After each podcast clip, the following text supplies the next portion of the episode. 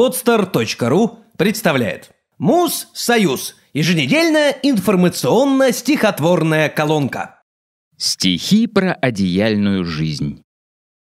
Под выборы в России благодать. На зло завистникам, иудам и химерам нам начинают яро помогать и детям, и больным пенсионерам. Кому-то торт, конфеты и цветы, кому-то направление в санаторий.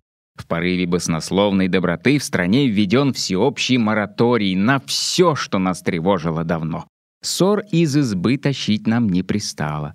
Пускай под одеялом и темно, но голыми-то как, без одеяла. От жалоб не осталось и следа.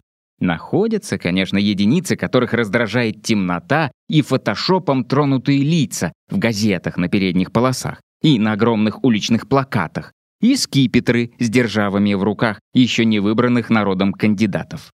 Но им с плакатов пальчиком грозят, мол, вы за нашей пазухой живете.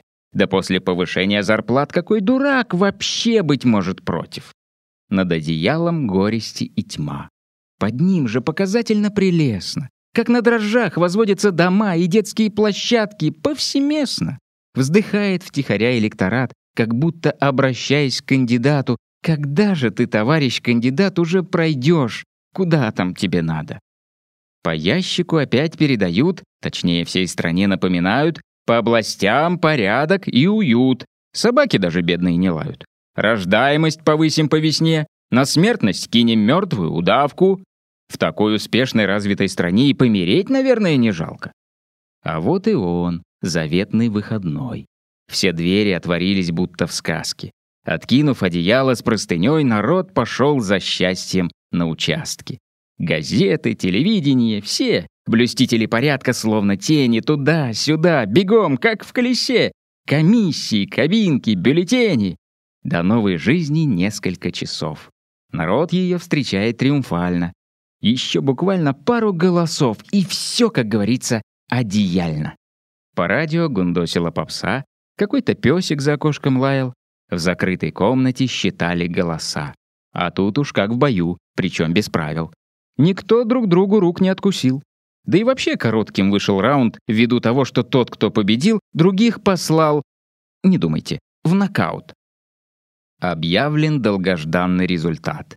Но радостней, спокойнее не стало.